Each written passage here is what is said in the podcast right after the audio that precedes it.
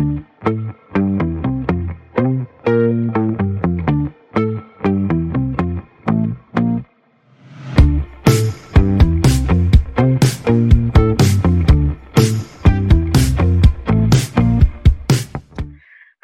welcome back to Inclusivity Podcast, episode 15, where I invite you to listen with your cup of tea. I am Leah, and we'll be co hosting today with Dana. Our other co host, Lori, is not with us today. However, we have a guest, and his name is Matthew McIver, Artistic Director of Iowa State Theater. But before we get started, we would like to recognize our podcast partners, Black Iowa News and Alliance for Sustainability. We invite you to follow our partners on Facebook. And while we have you, please like, listen, and share our Facebook group, Inclusivity Collaborative, where we share more tips and stories on sustainable living.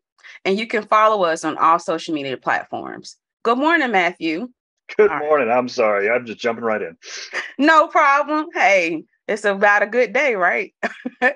well, we want to hear more about the origins of the Iowa State Theater and who you are and what your role is there.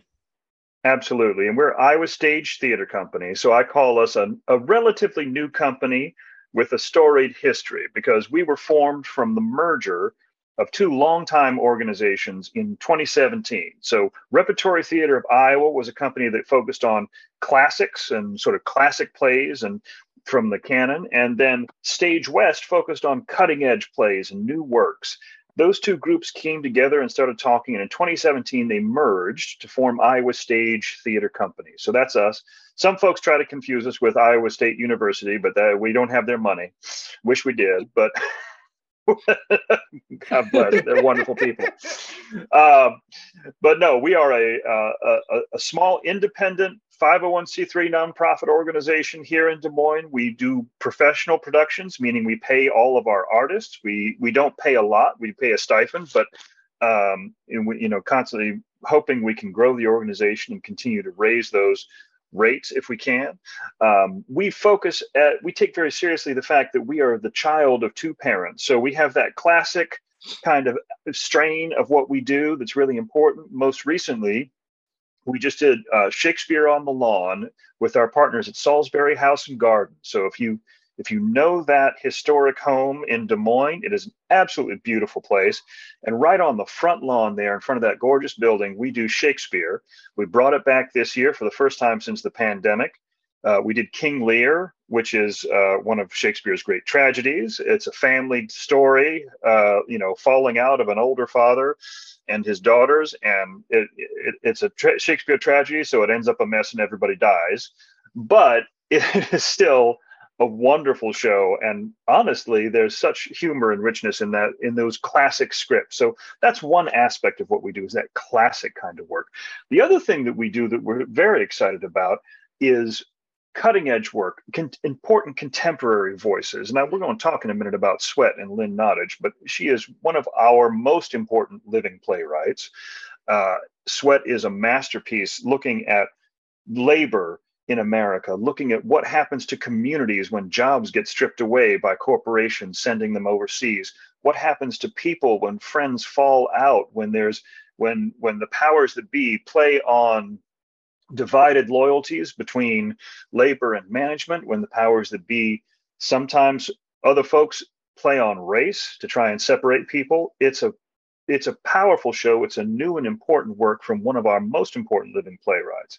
So those are kind of that kind of is the overall uh, what Iowa Stage does in general. I, as artistic director, am responsible for all the programming that goes on. Um, I'm a, I'm 100% of the full time staff at the moment, so I, I wear a lot of different hats in different ways to make sure that this fine organization continues to grow. We're really fortunate to have a resident artist company, which is artists who have made a commitment to us and we've made a commitment to them, who help shape and grow our organization, who participate in our shows, who help with the load ins and loadouts, who help set policy for the organization and pick the plays moving forward. This is not something one person does. This is theater is a collaborative effort, and we're very grateful to that resident artist company and also a very engaged board of directors Uh, you know, y'all know, I'm sure, that nonprofits thrive based on how that board uh, comes together and, and, sets the vision and oversees the activities. And we're very blessed to have both a very engaged board of directors and the, and these wonderful resident artist company as a as an organization to help us who don't have maybe all the money of an I, I, ISU, if you will, to nonetheless try and create award-winning, thought-provoking, you know, heartwarming theater, which is kind of our mission. Fantastic. So you mentioned Sweat and Lynn Nottage. Tell us more about that play and why you wanted to produce that.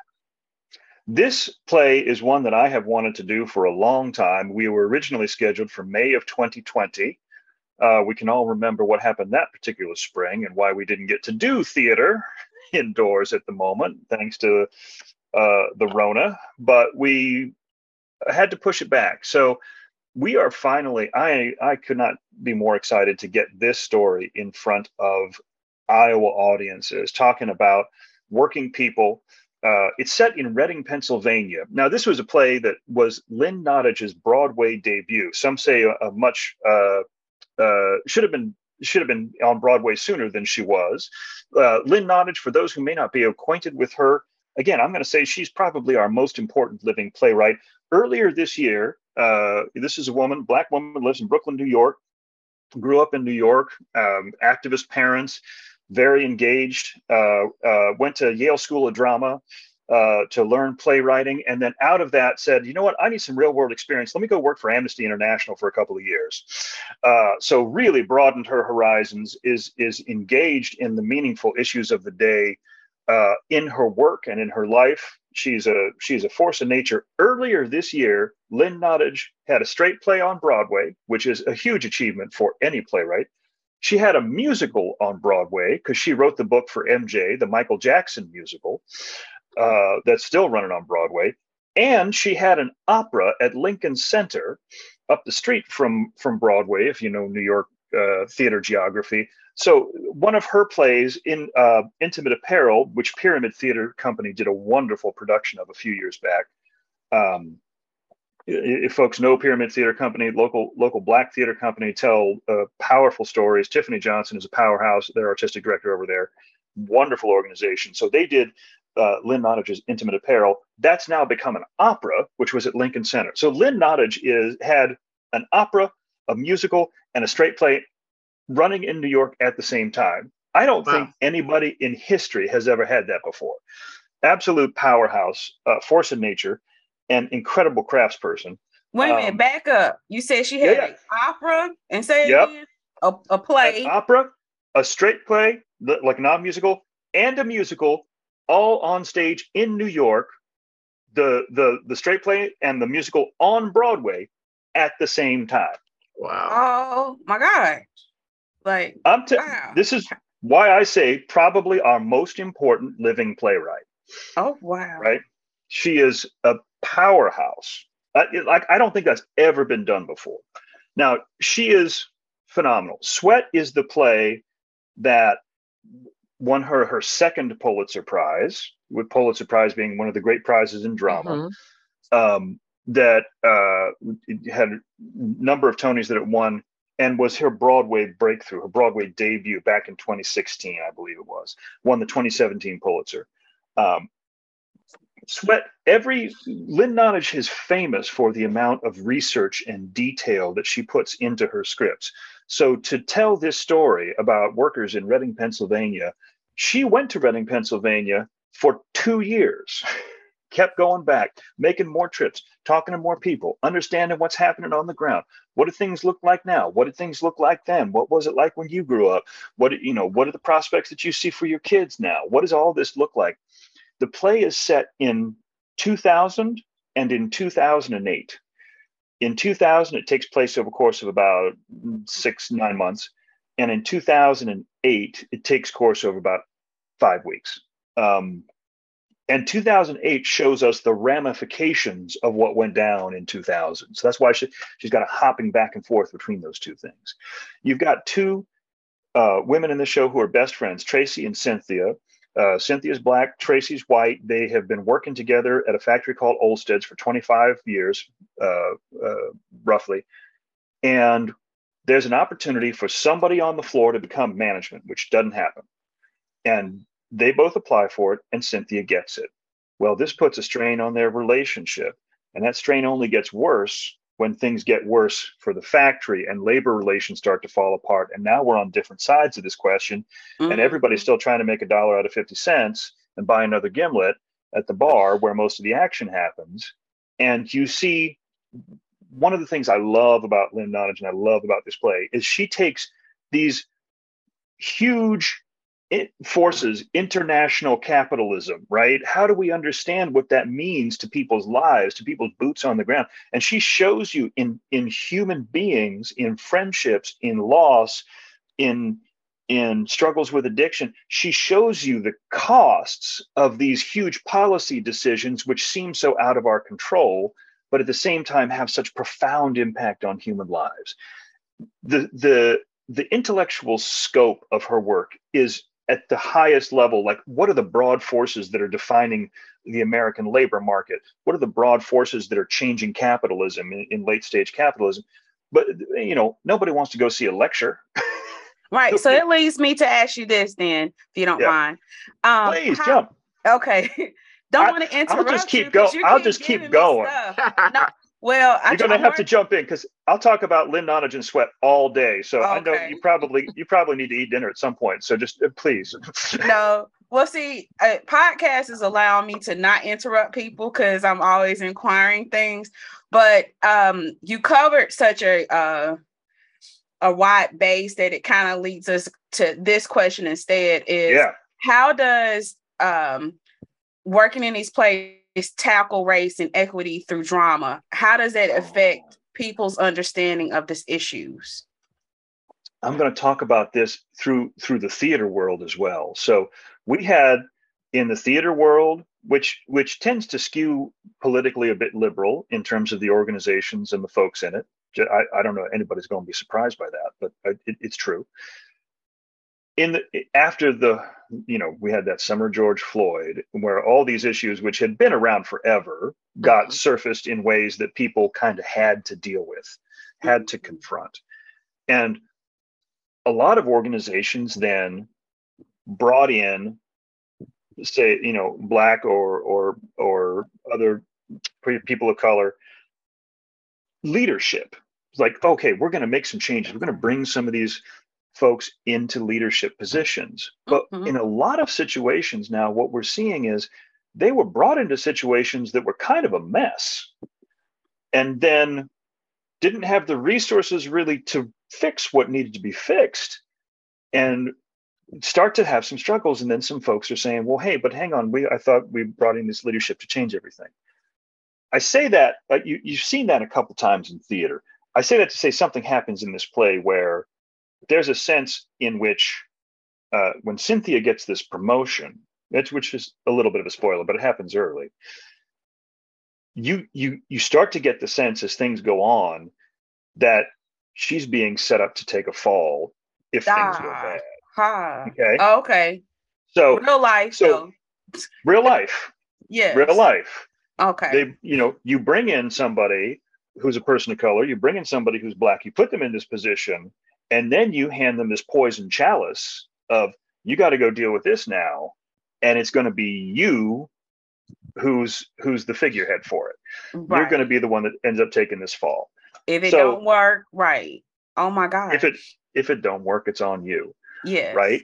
And and and if it don't work it's it's on everybody who looks like you. Well we we tried and that didn't work right? So right. there's there's these there's these layers in these games that go on, and and Lynn Nottage is is is sharp as a tack, and that doesn't make me sound like I'm 100 years old, but um, she is a super sharp writer, and has these has this ear for the the details for the the the specific challenges that people face in these situations where you've been working towards this thing all your life and you get there and maybe it's not what you thought it was because maybe the people who bring you into their club are not who you thought they were Right. Uh, even if you try and walk into these things with eyes wide open, sometimes you can't even see what you can't what you can't see till you climb to that next level. So there's a lot of, and then there's there's the the the privilege. We had a long conversation in rehearsal last night about privilege, uh, different kinds of privilege,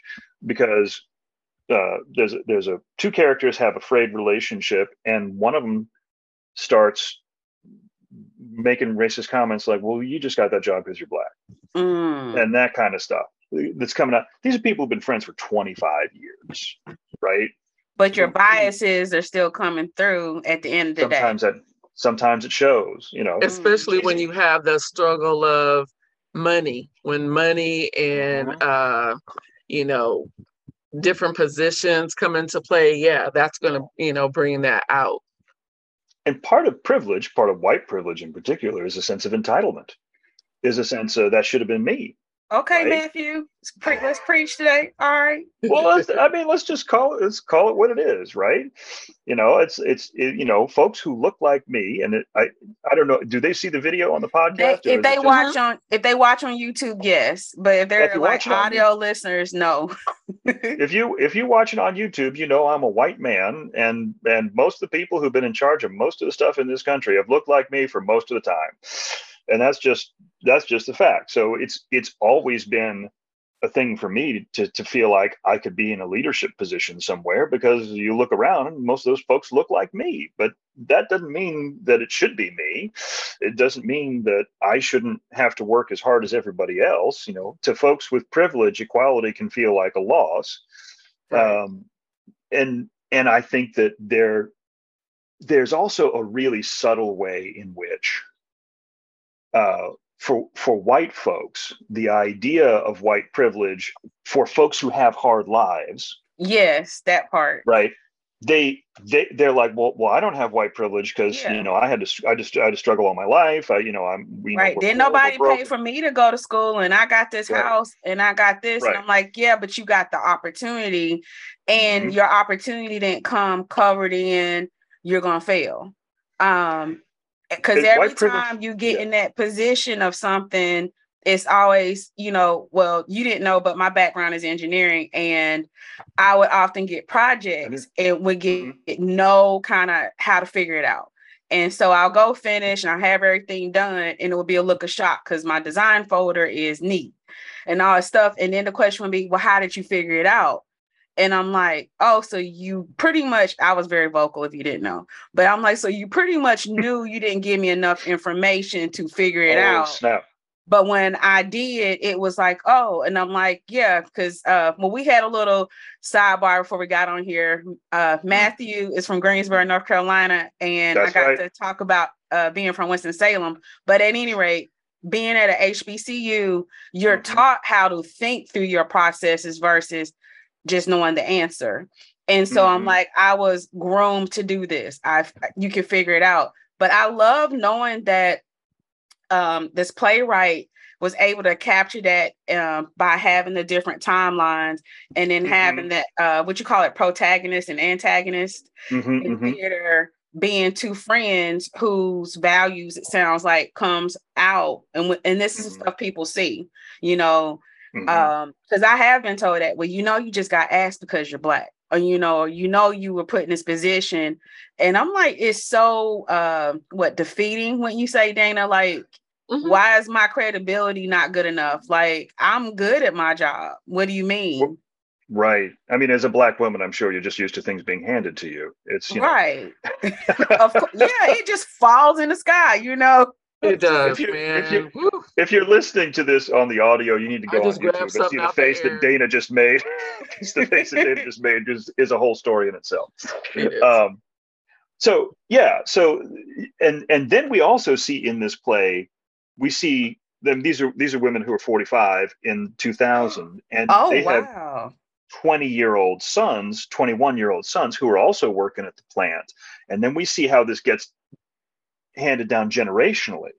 And Ah. and the strains when there's labor strife what happens to these families when there's labor strife when there's when there's a, a strike or a lockout um, you, you there's so much that goes into this show and it she's such a tight concise writer. Uh, there's a thing in theater and and film and TV too where they talk about you want to get into the scene as late as possible and out of the scene as early as possible. It means you don't want any excess stuff at the beginning. And when you have hit the point that you need to make, you need to get out of there. Lynn Nottage is one of the tightest writers in that sense that I've ever worked with. Just absolutely fantastic. I just, I just, the last play I directed was by Eugene O'Neill, who is not that. He will go on for four or five pages, and then you hit the point, you're like, oh, there it is. Um, but she is an extraordinary craftsperson in that sense.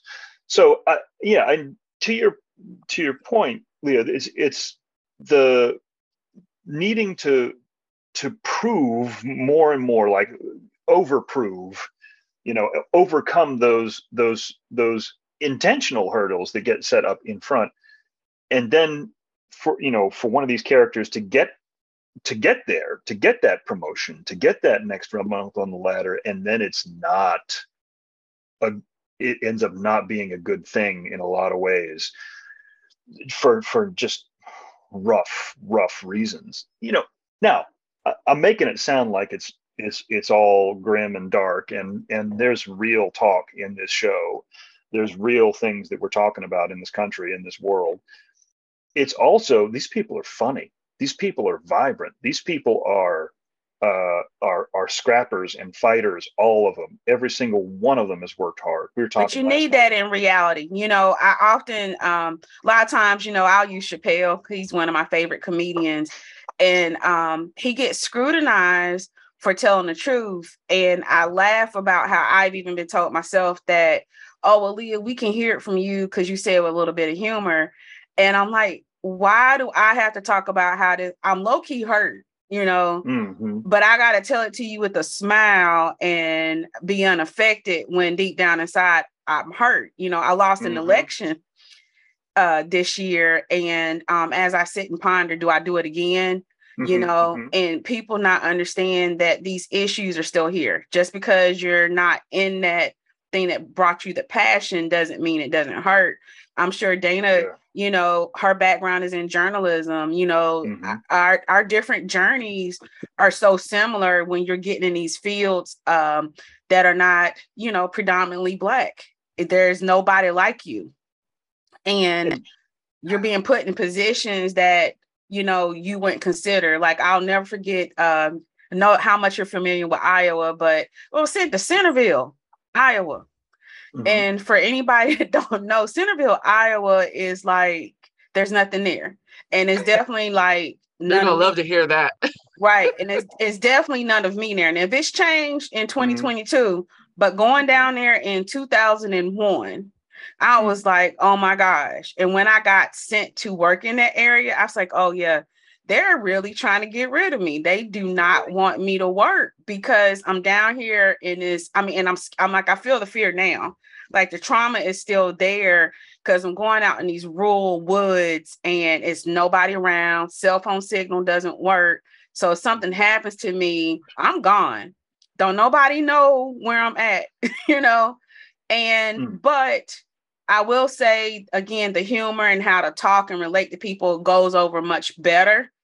And sometimes I have maybe made the thing worse, but a lot of times I was able to connect. But underlining though was still me, I guess, having black privilege because at the time my supervisor who ran the state, he was a black man.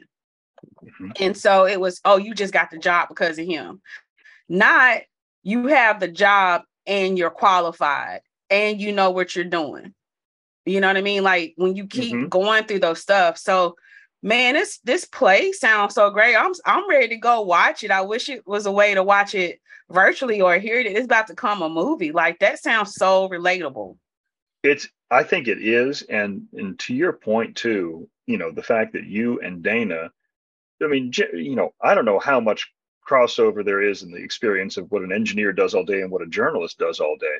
But those are pretty different fields. And for the two of you to have similar feelings or experiences or, or, or career paths or opportunity, you know, experiences in that sense, t- speaks to those underlying issues. And then I think both of you would be able to watch this play, this woman who's working in a, in a factory, you know, packing steel tubes and and and and connect again with that experience. I, I do think it's relatable to use your your point there. I think it's a very relatable play, and I don't.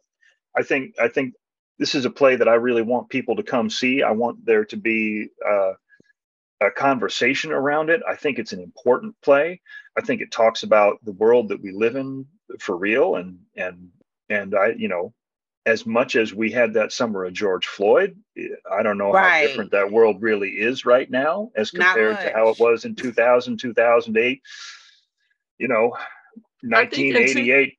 I think in 2000, 2008, that's an interesting time period that most people are going to remember because mm-hmm. you know you had the housing market burst mm-hmm. you had people's um, life savings their 401k y2k you had oh all God. of that um, yep. going on so you know even i've worked with like some millennials and you know they're they're super interesting to talk to because their worldview was really formed by you know losing you know seeing their parents lo- losing their homes and having you know to move and take lesser paying mm-hmm. jobs like a lot of like their belief system you know not wanting to necessarily purchase homes or or having a different view of the employee employer relationship you know, mm-hmm. really stems from that time period. And I, I, remember that time period too, because 2008 would have been the only time in my life that I um, could not find a job in Des mm-hmm. Moines mm-hmm. at all. And here I've, you know, got a four year degree, um, which is a rarity, was, you know, should have been able to, I can uh, get a job working at Goodwill at that time. Like just nothing was moving. So though that that six months that I experienced that in 2008, when you said that, it was like, wow, there's a lot from that era that really um, stands out. And it, it really resets um, a lot of people who had risen to a certain point in their career. And yeah. then, boom, you know, the capitalistic forces, you know, knock you back down. And you got to start all the way over, working yeah. your way back up. And then you get to this point, you're like, well, where are we going? Where, you know, what's what's most important? It sounds like this mm-hmm. play gets at some of that um those relational type things that mm-hmm. you know really are what it's all about not the materialistic type things. So yeah, yeah so i want to know more about how you cast something like this. Tell us about the cast. How does that work? That's a great question dana. And the most important thing when we're looking at a play so we we as a company we want to try and and tell plays that reflect our community and that deal with these kinds of issues. Um, at the same time full disclosure we're a predominantly white organization um, and and we we we grapple with those issues as well.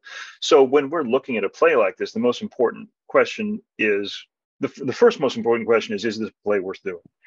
The second most important question is do we have the folks who can do this play can we find those folks?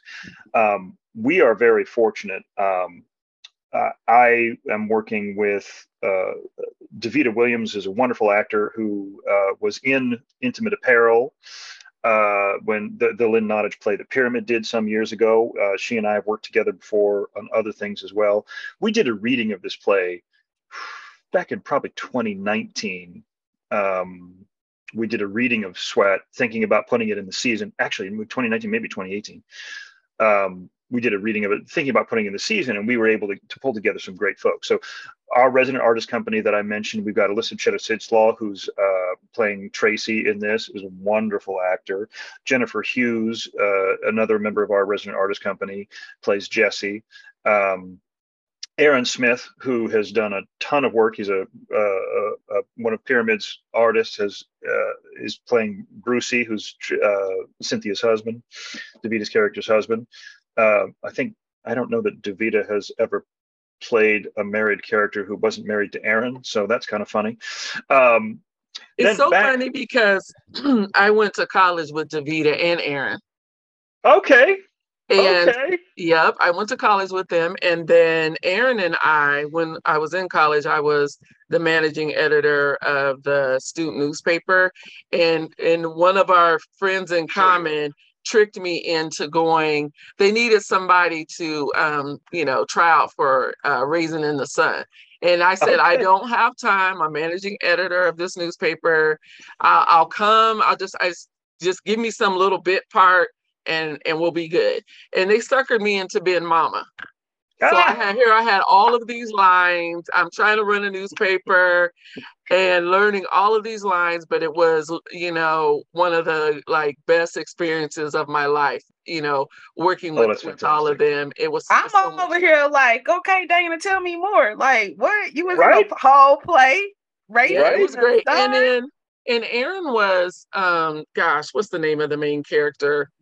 It's no, not I'm coming gonna forget. I'm embarrassed. The son. Yeah. Oh, Oh. Yeah, the son. Was it Walter? Yeah.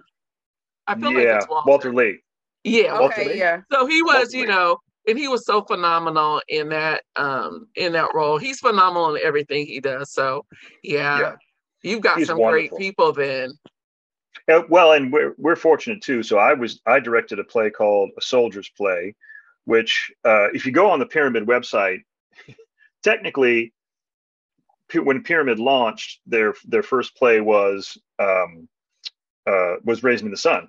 Uh, Tiffany directed, but they have two plays before that on their production history: Fences and A Soldier's Play that were they produced before. Mm-hmm. Mm-hmm. Okay, yep. and a soldier 20... story that's turned into a movie. That's yeah. the famous one that um like the store the the soldiers killed the uh Yep. Okay. The sergeant. Yeah. Yes. Yeah, yeah yeah, amazing film. And Aaron was actually the the horrible sergeant in that production, and a guy named Jerry Brantley was in that play, uh, Private Wilkie, and he's in he's plays the a parole officer in this one, um, and oh, we've got two great young actors uh, who were just in King Lear with us, Alex Wendell and David Robinson, who play the sons that I mentioned earlier. Uh, and then another resident artist company member, Tom Garrity, plays Stan, the bartender.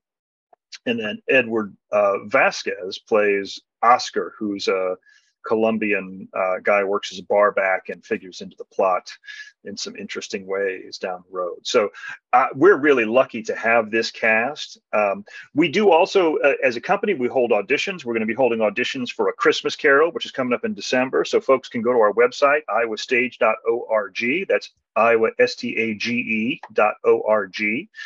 And, uh, and check out that information when we post that in a little bit here. So we are always, you know, we have a wonderful resident artist company, but at the same time, the stories that we want to tell, we can't tell with just just our resident artists. We've got a bigger appetite than than than that group could could could do just on its own. So we're blessed to have some wonderful guest artists in this community who are uh, incredibly talented, hardworking, thoughtful, passionate folks who do just some extraordinary work. I mean, if you if you went to college with Davita, you know she's been doing this wonderfully for a long time. Aaron too, um, and the the other folks in here are just top notch as well. I'm super excited about this cast um, and about this story.